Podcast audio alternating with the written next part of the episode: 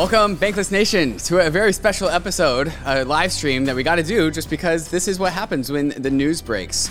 We have the hop drop on our hands, the hop protocol, uh, the bridging protocol between Ethereum Layer 1, Ethereum Layer 2s, and other chains did a token, and, and of course, they're launching a DAO. So we are talking all about these things today on the Bankless live stream because apparently that's what you do when you launch a DAO. You come to Bankless and we live stream about it. It's a ton of fun. The community shows up. Uh, they're all in the YouTube comments right now. Uh, I'm really going to enjoy this one. Uh, for those that don't know, we've also had Chris Winfrey on before. Chris Winfrey, of course, has been with Hop Protocol for a very long time. Uh, he will be joining me and unpacking the Hop drop and the launch of Hop Protocol DAO. Uh, some uh, some of the typical questions that you would expect, as well as the unique things about Hop Protocol. Because Hop, uh, as a system, as an org, as a DAO, got spun up with a unique genesis story that lends itself to the to the long arc of what Hop is and what arc, uh, what Hop will become as well. So, of course, what is the token responsible for? How much responsibility did we just receive? Uh, the airdrop details and the distribution, of course.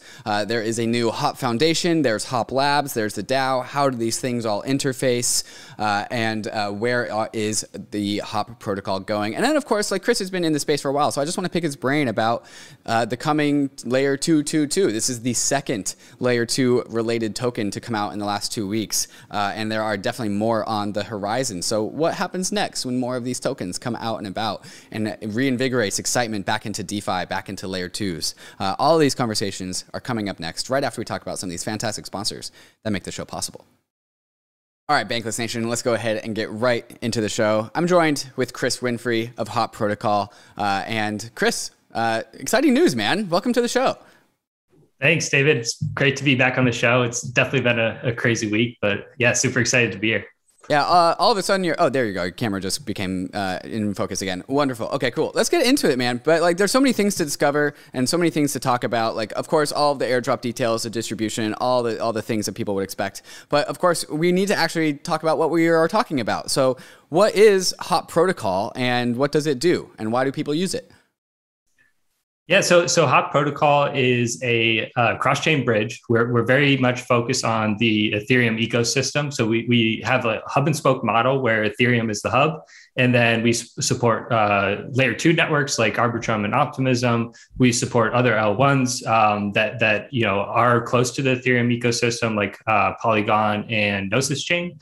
Um, and ultimately, we can support any chain that has a message bridge with Ethereum. So, you know, we will be expanding um, and connecting Ethereum with kind of the broader uh, crypto ecosystem.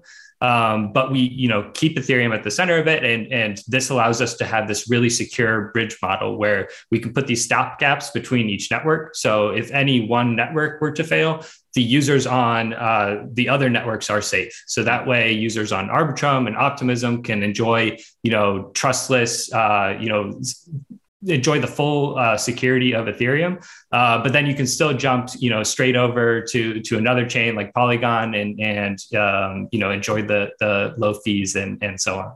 Right. Okay. And uh, of course, just asking the very basic questions: Why do we need bridges? Why are bridges necessary? Yeah, so you know, within the Ethereum ecosystem, you know, we're seeing this movement from layer one Ethereum to layer two. Um, and with, with the kind of rollup centric Ethereum roadmap, uh, scaling roadmap, um, you know usage is moving to to this you know very diverse layer two ecosystem. So right now you know we have arbitrum we have optimism um, you know we have we have some uh, starkware rollups that are application specific but you know they're going to be launching their own rollup. Uh, zkSync uh, is live. Their v2 is coming very soon um, and, and so we just have like all these different solutions. They all have different use cases, different trade offs. Um, but ultimately, for regular users, layer one is super, super expensive. So if you want to be uh, using Ethereum, you want, actually want to just be this layer two native citizen where you jump from one layer two to the next and never have to touch the uh, base uh, layer of Ethereum. Um, and then also, you know, if you want to jump to outside the Ethereum ecosystem, you also need a bridge to kind of get your assets over there. Okay, of course, of course, right. We are going into a multi-chain world, whether you think it's a multi-layer two world, a multi-layer one world, uh, but we're going to need bridges around these things. But each each uh, different layer two has its own canonical bridge, right? Can you help uh, help the listeners unpack the difference between the layer two bridges that are built by the layer twos themselves, like the layer two Optimism bridge and the layer two Arbitrum bridge, and things like Hop and Connext? Can you differentiate between these things? Yeah, absolutely. So, um, you know, like you said, each each of the uh, layer twos, as well as kind of these like um, Ethereum side chains, like like uh, Polygon and Gnosis Chain, have um, a asset and a message bridge with Ethereum. So uh, this lets you, you know, like one um, contract can talk to each other, and then also if you just want to move your assets over, you can. Um, with specifically with optimism or optimistic rollups, uh, this message bridge takes a full week uh, to get back to Ethereum. And this is enough time for any kind of uh, fraud detection to play out on chain, uh, make sure that all the assets on those, you know, those networks are secure. Um, and then also all of these bridges are, are just between the networks and Ethereum. Um, and so what Hop does is we basically leverage these bridges, uh, specifically the message bridges, um, to create this the uh, broader kind of cross uh, chain bridge so that you can not just go from like Polygon to Ethereum or Optimism to Ethereum or Arbitrum to Ethereum, but you can actually go directly between each of these. Um, and the way that we do this is we uh, bundle messages uh, on one chain. So we get you know thousands of messages that are sending from say you know Polygon to Arbitrum.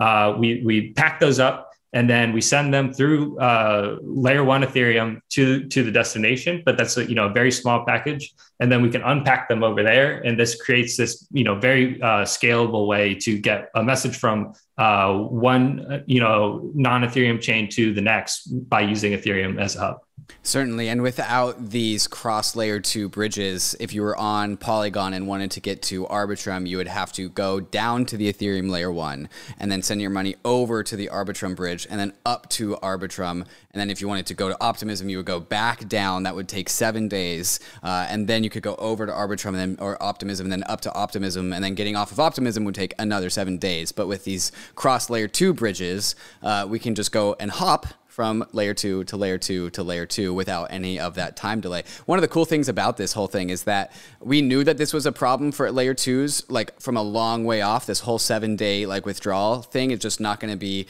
tenable for users.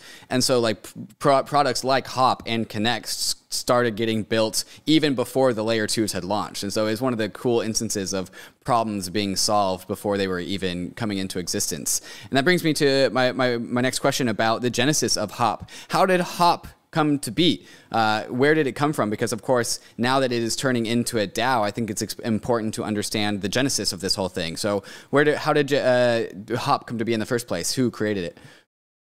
Yeah, so you know our, our team has been around the space for uh, a long time now, and, and, so previously we are working on a contract-based account uh, wallet called Authereum, and, and so this was you know targeted towards regular users that just wanted to kind of log in with a username and password, but we you know stuck to kind of the core Ethereum ethos where it was like non-custodial. Uh, you know, you could access it on your own, and but it still made it like very easy to onboard.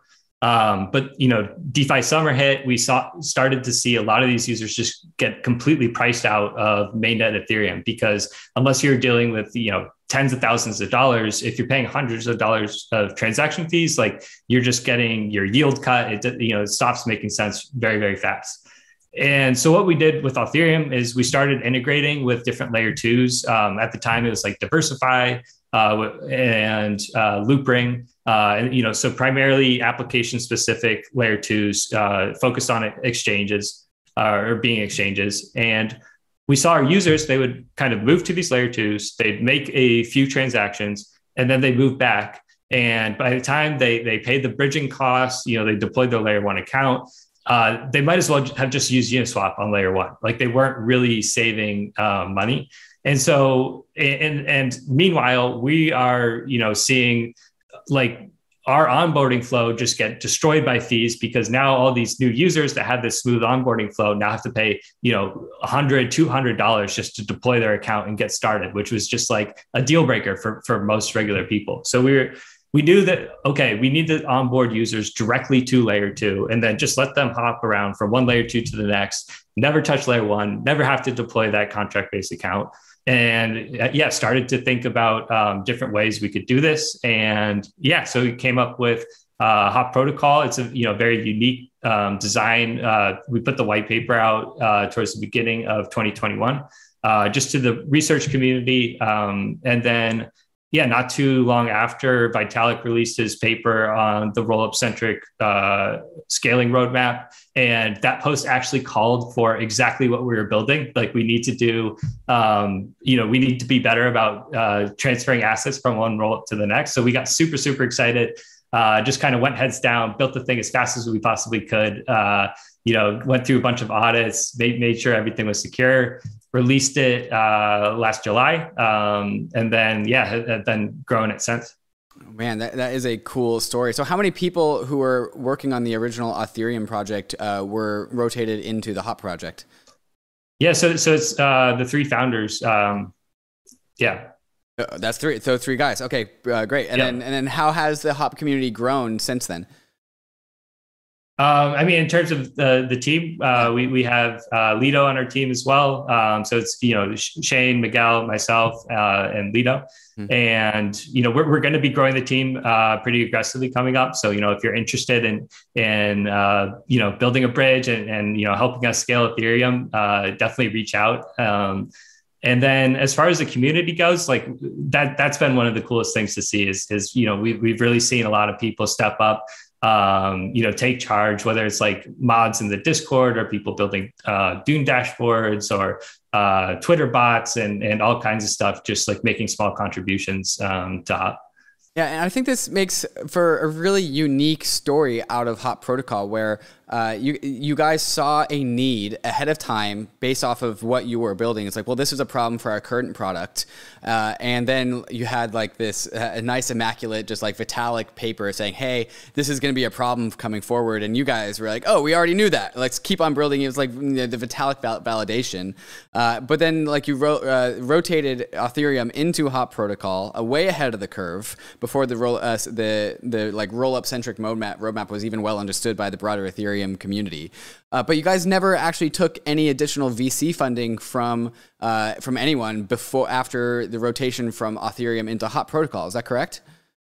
So, so we, we did do the round with Authereum, like you said, mm-hmm. um, and then uh, we did actually do a, very small round just to get um, a few uh, DeFi founders in. So, you know, we we um, brought on uh, Kane and mm-hmm. Stani. Mm-hmm um, from uh, Synthetix and Aave, and, and, then as well as Stefan um, from Gnosis, and then a key, a few key individuals. But this was just, you know, a very, very, very small allocation just to kind of keep us going and get these folks involved. So, yeah, we, we've really kept um, funding to a minimum, and you know, been like super lean with with you know how we built out Hop.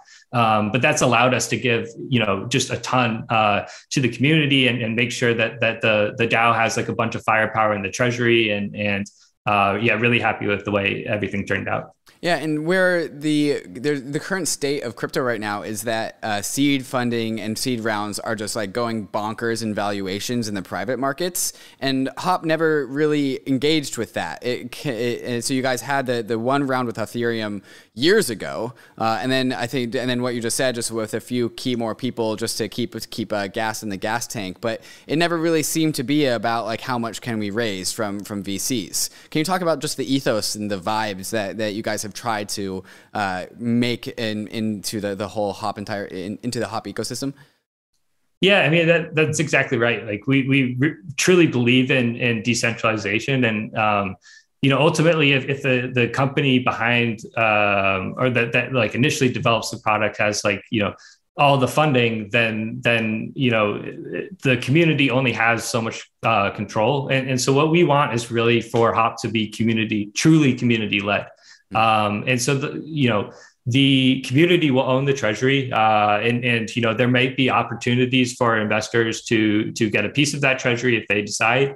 Um, but we, as as kind of the initial development team, uh, are now kind of transitioning to being a service provider for the DAO. And, and so, in terms of like our budget and and you know that's all going to have to be requested uh, from us to the community saying, you know, here's what we're, we're providing, what we're bringing to the table, and, and what we're asking to kind of like keep ourselves going.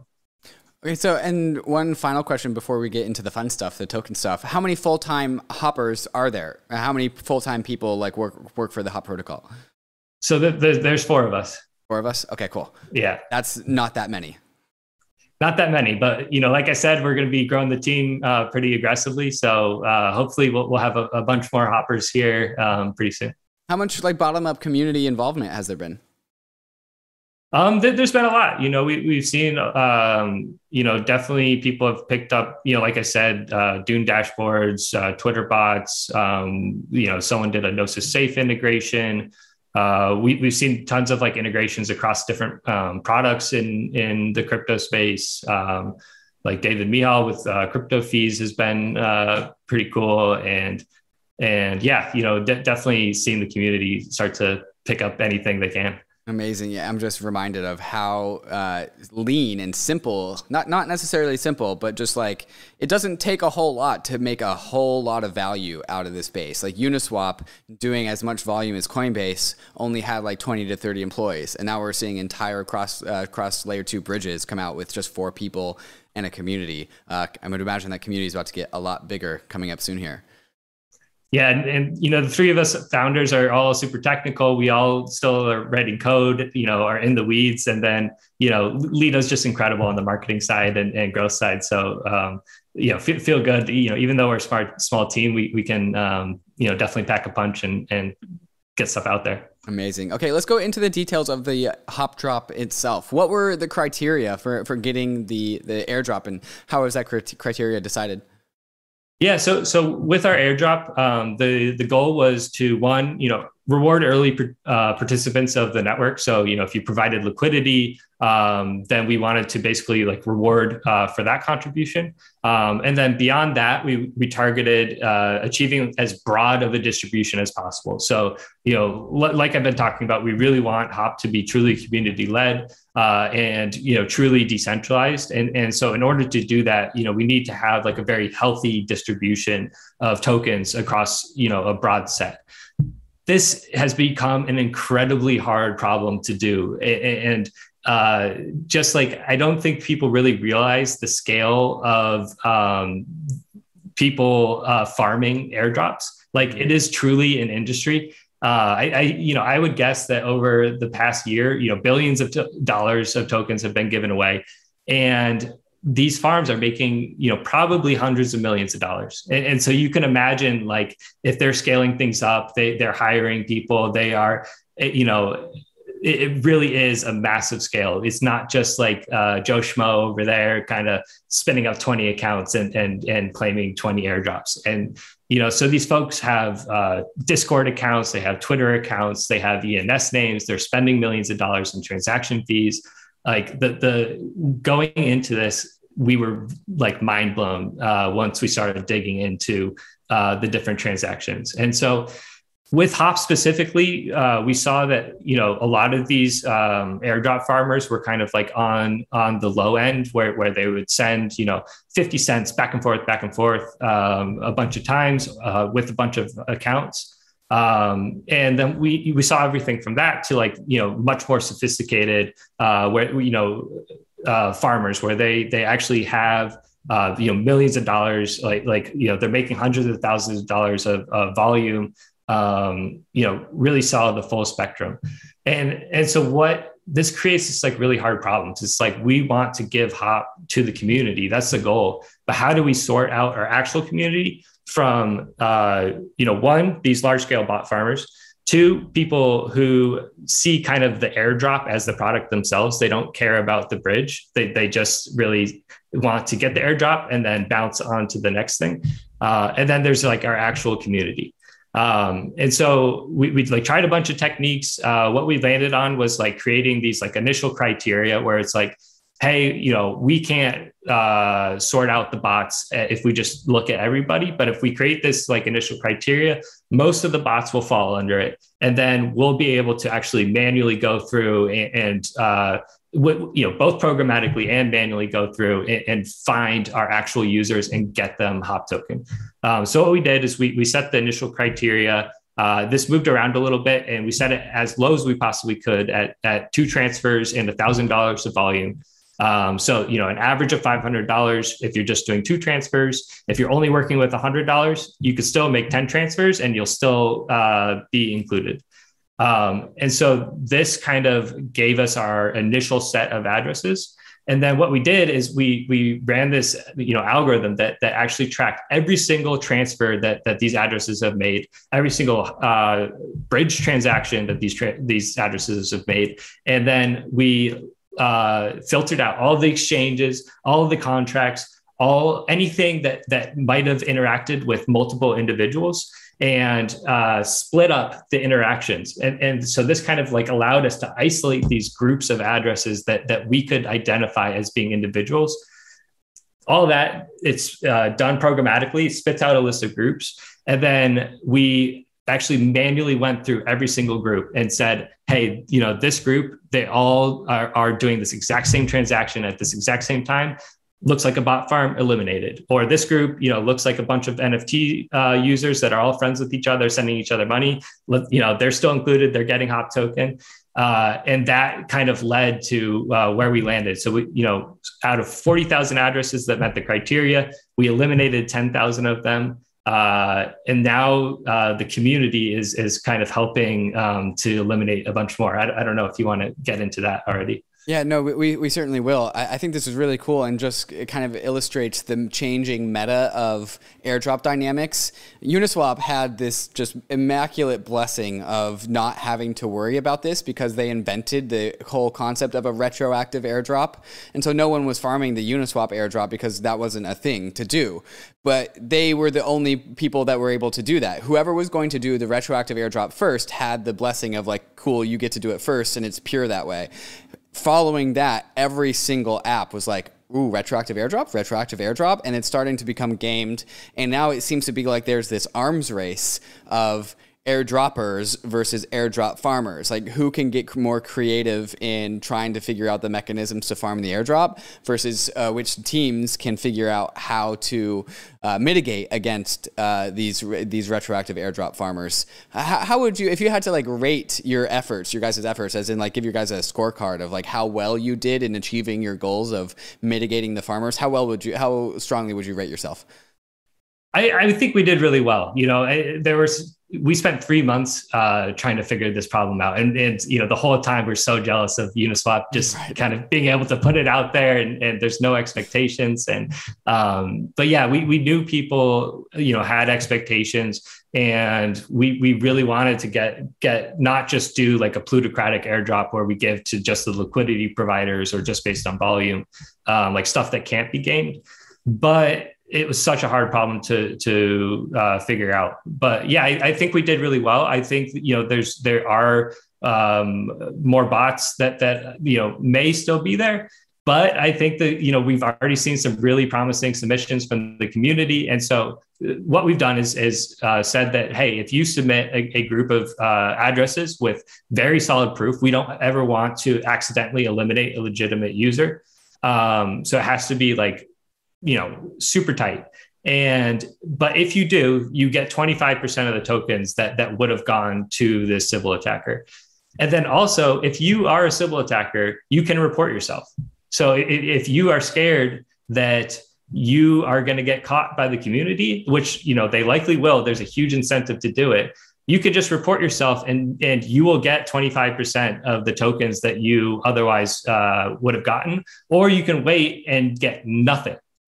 And, and so I'm super amazing. excited. That's amazing. That's that's such a Chad move because like it's game theoretical rational to just turn yourself in because like you still get the you still are farming the airdrop, but you're mitigated by by 75%. So you like you still like congrats, like you, you got something, but like you're you're still getting kneecapped in the total supply of what you're getting. That is genius. It's a little little tip from the IRS. Right. oh my god, that's too funny. And so, also, what you're doing with allowing people to report this, uh, report the the farmers, the, the airdrop farmers, is like you're allowing other people to farm the farmers. Uh, and so like it's it's it, you're putting this out into the market and you're allowing just raw financial incentives to uh, reduce the distribution of tokens into the hands of people that shouldn't have gotten it in the first place. This is really cool. It's exactly yeah. And so is this is this like you do you think going to be like the standard mechanism going forward? I, f- I feel like all future airdrops would probably use some sort of like mechanism like this.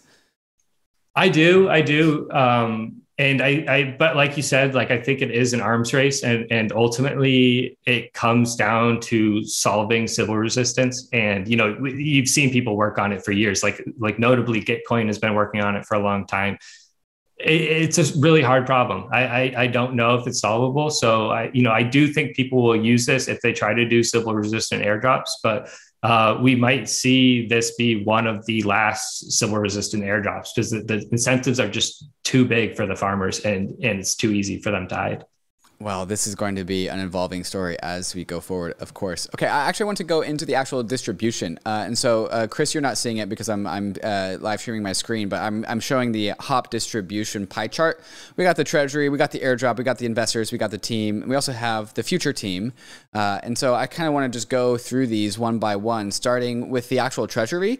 Uh, so typically, I think I've seen the treasury uh, for like typical DAOs get spun up at just 50% seems to be like the Schelling point. Uh, but you guys have chosen 60.5%. Uh, is there any just like rhyme or reason into how that number got decided?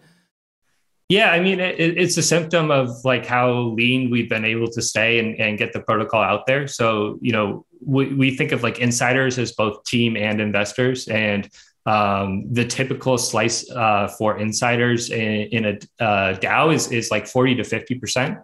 Uh, and for us, it, it's you know right around uh, thirty percent, and, and, so that's that's what has allowed us to give an extra ten percent of firepower to the DAO. Fantastic, fantastic. Okay, and then also uh, I should also start with there's a one billion hop supply, correct? So that makes that's it right. Uh, what is that six hundred and fifty 605 million tokens of hop tokens are, are in the treasury. And there's no other there's no plans for those right? They're just in the treasury right? Yeah it's going to be up, up to the community. Okay so uh, I, am not sure if there's consensus on this but i want you to uh, check this take of mine. If it's in the treasury it's basically tokens that aren't in circulation but are minted but like when it comes to like the trading like volume and also the market cap of this thing they basically count as like unminted tokens. And so i actually consider the 605 million hop tokens to not actually exist because they're in the treasury right? And also does the treasury have a lockup? I, I think that's a fair take, and, and the Treasury doesn't have a lockup, um, so the community can kind of uh, spend them as as uh, they see fit. Okay, so if you if you if you take my take, uh, there's actually really just about 400 million hop tokens out there. The the 605 million from the treasury will slowly make themselves relevant over time. So this is why we call fully diluted valuation. Um, but if mm-hmm. we're talking about like today, the airdrop and what people are going to be clamoring about as soon as this token tar- starts trading, for those purposes, like these tokens just don't exist. Um, but also so there there are some other categories where that falls into the same uh, same category as well. So we'll, we'll talk about that. Airdrop at eight percent uh, 8% of the total supply. So what is that? 80 million uh, hop tokens. How did you guys decide on 8%? Um, so, so we really wanted to um, get a lot of hand uh, or tokens into the hands of the community, but you know, like giving too much to bots was a concern, and then also uh, the bridging space is incredibly competitive right now and um, liquidity mining plays a huge role uh, in in this. So what we imagine the community will do, uh, you know, soon after the DAO uh, launches is, is set up like uh, a liquidity mining to get um, you know more liquidity into the pools. That's going to allow larger transfers and cheaper transfers um, through the bridge. And so we, we do imagine that a large portion of, the treasury is going to be uh, distributed, um, it, you know, over the next year, over the next two years, and and uh, moving forward. Yeah, and I definitely want to talk about the yield uh, opportunities that layer two bridges present, but we'll save that for the second half of the show. Um, investors, 6.25%. You talked about those. It's the uh, people that invested in Authereum back in the day and also some select angels. How long? What's the lockup on those people? Um, so for both team and investors, we we have a, a three year lockup um, with a one year cliff. Um, so uh, both the team and the investors will have zero voting share uh, in the DAO. It's really going to be the bridge users and the liquidity providers who um, are con- in control for the, the first year. Okay. Um, 22.45% for the team. That's the four founding members of the team, correct? Yeah, just just three founders, but uh, yeah, three founders. Excuse me, uh, and yeah. then also two point eight percent for the future team, uh, which also will lead into a topic here in a second. Uh, but I would imagine the same lockup on those as well. Uh, for a future team, it will likely be a you know standard four year vesting schedule. The reason we did three years is because we've already been you know the founding team's been work, here, working on this for three years mm-hmm. if you count Authereum, and yeah, we've all been doing it at least one year. Yeah. Okay. Well, definitely congratulations on this event. Uh, this has probably been a long time coming to have a token out and about. So this is probably pretty exciting for you. Thanks. Yeah, it definitely is. Uh, there's one other part of the uh, the uh, announcement post that we'll have linked in the show notes as soon as uh, this live stream is over. Uh, it's the Hop Foundation plus the Hop Labs, and of course, the post itself is talking about the Hop DAO. So there's three entities now: the Foundation, yeah. Labs, the DAO. Can you just talk about all of these entities and how they relate to each other and what each one does? Sure. Um, so uh, Hop Labs is kind of this initial uh, entity. It's a U.S. En- you know Delaware C corp. Um, we you know developed Hop Protocol, um, and this is uh, you know who employs us. And so now that that you know we're turning into a DAO, uh, we uh, you know the foundation is is spun up in the Cayman Islands, and so this kind of acts as like a legal layer for the DAO because there's a lot of uh, stuff still figuring being figured out as far as like how to treat DAOs legally and and you know what that looks like, you know how taxes are paid and and so on. Um, and so that this, you know, helps kind of uh, limit liability and, and give like an entity for regulatory bodies to interact with if necessary. Uh, but ultimately, it's controlled by the DAO. You know, the the the um, foundation uh, is beholden to the token holders. Uh, the token holders can add and remove um, uh, board members of the foundation. Uh, the entire treasury is, is actually held, you know, in the you know governance contract. So it's not like the the foundation has like large amounts of funds or anything. Um, so yeah, it, it, really it just acts as like a legal layer for the DAO and then you know us as as hop labs now that that you know the once the dao is out there we become a service provider to the DAO. So, you know, we've stayed super lean. We don't have like a massive treasury uh, or a huge budget or anything. Um, and, and, so what, what, you know, you'll see moving forward is that we will actually request funds from the DAO from the get go. I know lots of other projects are going to do this eventually, but, you know, they still have a long runway of, of VC funding to burn through before they really need to, to make the ask. Um, but you know, we want we we think it's important to uh, you know actually you know be beholden to the the community. And and th- this is one way to do it where if they don't like what we're doing or or you know we're not providing the services promised like we you know our funding relies on it. Yeah you got you guys get axed just like anyone yeah. else. Yeah Okay, cool. And then just uh, one uh, last few set of questions before we go to the second half of the show, which I think will be uh, very, very fun. Um, of course, what does the token do? What sort of responsibility does the DAO have? What, what are the powers of the token? What does it govern over? Yeah. So, so right now, um, it, it is very much a, a like purely governance token. Um, so, uh, but we do have like a, a bunch of uh, key parts of V1 Hop that, that need governance. Mm-hmm. Um, so, you know, one like top of mind one is is uh, incentives for the AMMs. So we do imagine the community will choose to uh, set up incentives. Uh, you know, get get a lot more liquidity, make you know transactions cheaper. Um, and then we have this like active liquidity provider role called the bonder, and V1 of Hop has this constraint uh, where we, you know, we can't just open up the bonder uh, to be a completely permissionless role uh, because they, they, you know, with V1, like bonders might step on each other's toes and and it, it has to be like a little bit more coordinated. So we have a bonder whitelist, uh, and ultimately the community will be able to choose uh, which bonders are, are kind of running for for each asset until we get to V2, uh, where we completely remove the whitelist. Uh, the bonder is like a, a, fully permissionless role. Anyone can spin one up like they would spin up like an ETH2 node in their living room. Um, and yeah, so that that's the um, bonder whitelist piece. Um, and then you know we'd love to see the community set up like grants programs uh, you know like a lot like um, other DAOs have done.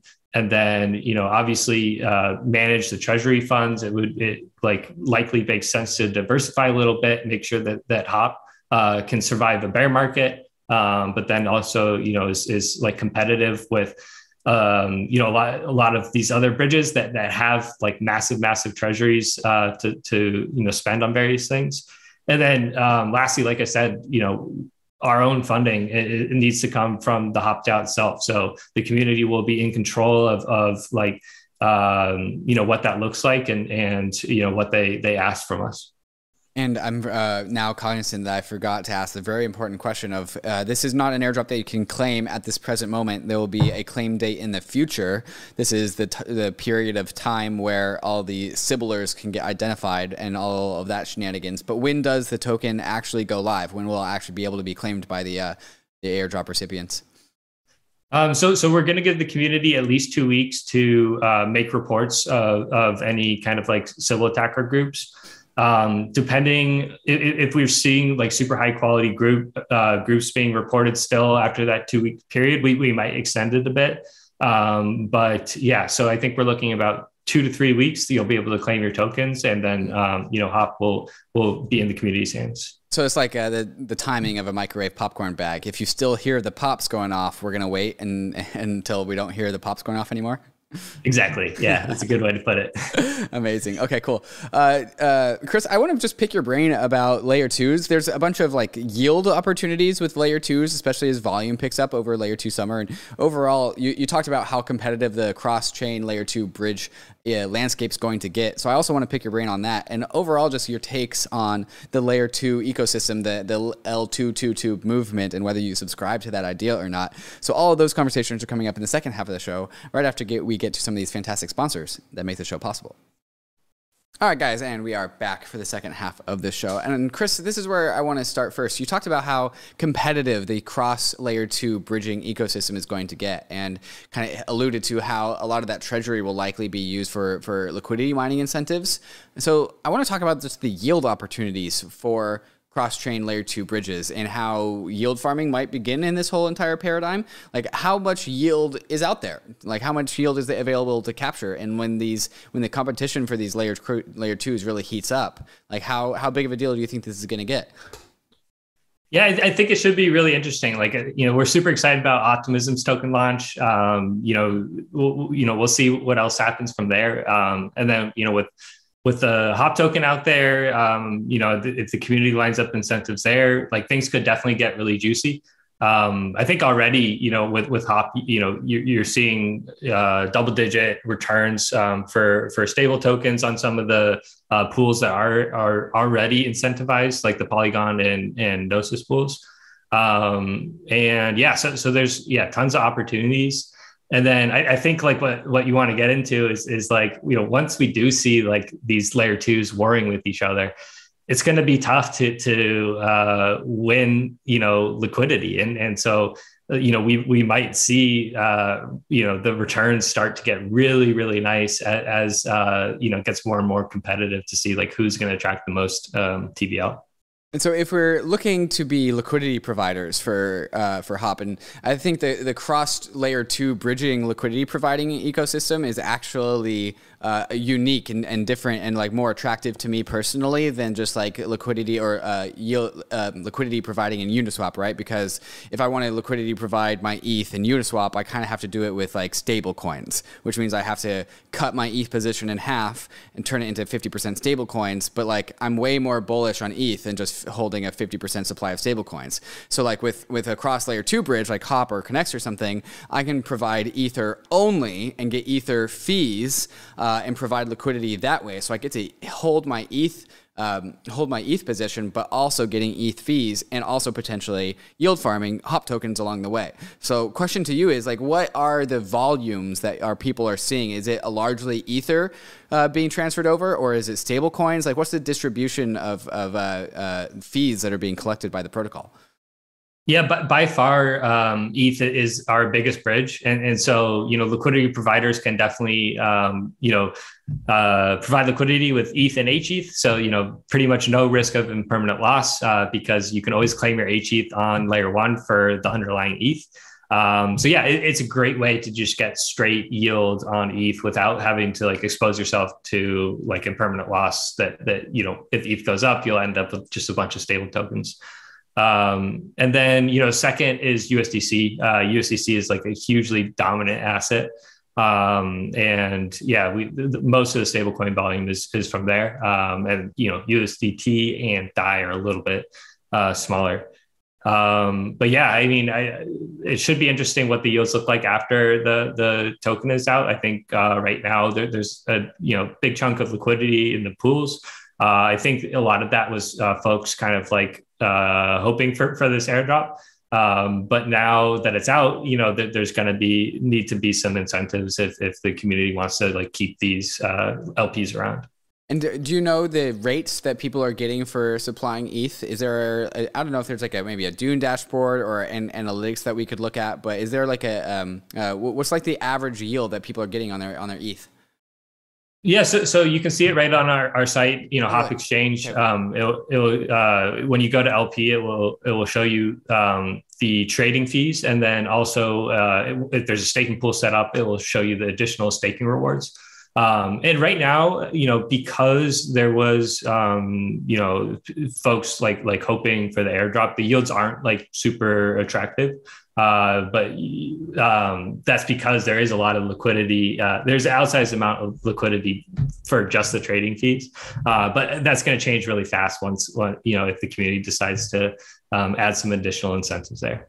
So um, now that this token's already out, do you think all these like disgruntled farmers that got cut out are they just going to like migrate to Connext, which hasn't done their airdrop yet, and so they're just going to go and retroactively farm like the next layer two bridge?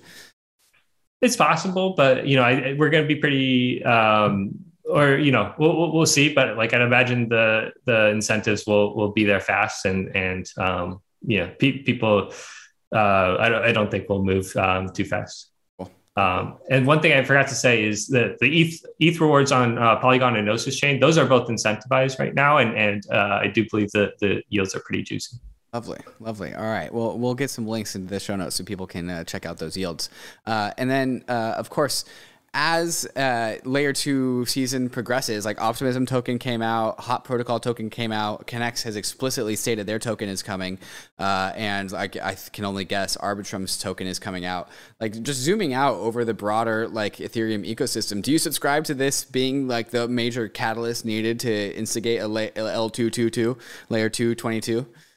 Yeah, I, I, think so. You know, I, I think um, like especially like the optimistic roll teams were, were super concerned when they uh, were launching because like people were so desperate for cheaper fees and and like what they were bringing to the table but uh, from a security standpoint they, i think there was a lot of concerns about like just having a flood of of uh, mm. you know liquidity uh, move over and, and you know before things like got really battle tested and, and played out um, but I do think the teams are feeling super a lot more comfortable than, than when they launched, and and uh, you know like obviously optimism is is ready to incentivize things already, and and yeah, like uh, th- there's just so many flywheel effects here. Like like if optimism starts really uh, creating juicy incentives on on their chain, and, and we see like others do the same thing, and those are are competing with each other, and then we see a lot of activity move to layer two. And so now, if you're on layer one, you're competing with uh,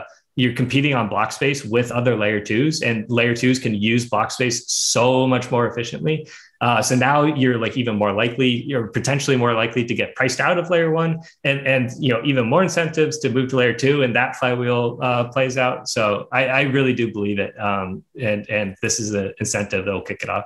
Yeah, and it, a, a, nuance here that's important to unpack is that back in 2020 or in 2021, layer twos were just not ready. Their infrastructure was not refined yet. And, and really, just the story of 2021 was alternative layer ones beating layer twos to the punch because layer two tech wasn't really developed yet. Would you say that the state of layer two tech is ready to onboard a bunch of liquidity, a bunch of users, a bunch of transaction volume uh, without having any like major hiccups? Like, is, is there any sort of insights you know about what's going on with the layer two teams? Yeah, I think so. You know, um, you know, as far as security goes, like I think they've they've done a good job. Um, you know, uh, like there hasn't been uh, a hack of of you know the optimistic rollups, um, and you know, I do think that there is um, still progress being made as far as like uh, decentralization and and fraud proofs and uh, you know, w- w- which is like kind of allows you to not trust uh, what's known as like the sequencer who, who's kind of moving stuff along. Um, but you know, knowing the teams like like they're they're you know all super committed to to like being truly decentralized, being you know really uh, not having any trust involved. Um, so you know, beyond that, the user experience is amazing. Like, like I, I, you know, if you haven't messed with with one of the optimistic rollups, like just going from layer one Ethereum, where you make a transaction, you're waiting ten minutes, you're trying to guess at the gas you want to use. You go to layer two, you make a transaction. It's just a set fee. You don't have to think about it, and it gets confirmed immediately. It's like almost like a Web two experience where you make a transaction, you see the effects, and and um, yeah, I, I can't imagine um, going back to layer one after after moving over. Yeah, if you have not used a layer two, which I imagine a lot of the viewers have because, uh, you know, that's what Hop deposits you on. Uh, still, though, if you have not yet used one, you got to do it. It is pure magic. Uh, Chris, I'm sure you're a busy guy. Your airdrop just got launched. I'm sure your Discord is just in just a very like energetic place to be right now. Uh, so I, I want to let you get back to the very very busy life of a post airdrop team. But first, some final questions for you.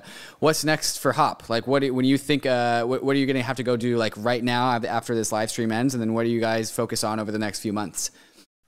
Yeah, so so right after this podcast, you know, we're we're focused on kind of reviewing the the reports that are being submitted, getting ready to actually, you know, get the DAO live, get the token live, uh, allow people to claim, um, and, and, then yeah, you know, turn it over to the community. Uh, that that's going to be super interesting. See people kind of step up. Uh, we're we're um, you know taking delegates right now. So if you're interested in, in uh, you know participating in hop governance and, and, want people to kind of delegate their voting share to you uh, please apply on, on our forum. Um, and, and you know we'll help promote you and everything.